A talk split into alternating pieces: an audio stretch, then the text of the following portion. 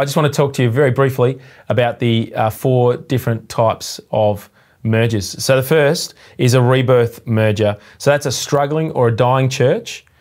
Uh, they get fully absorbed and restarted under a stronger, vibrant, healthy church. Typically, that church is a larger church. And so, a re- in a rebirth merger, uh, they get fully absorbed into this larger church. The second is a, an adoption merger. A stable or stuck church is fully integrated under the vision of a stronger, vibrant, and typically uh, larger church. Now, you might be hearing both those, you're thinking they seem very similar.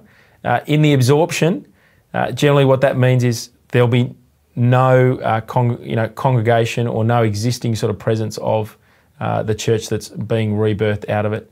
Uh, in the adoption merger, you know, there is an integration, and so often, often that congregation might continue continue going, uh, or what it might look like uh, is it might look like that for a time the, uh, the group integrates and then they get sent out.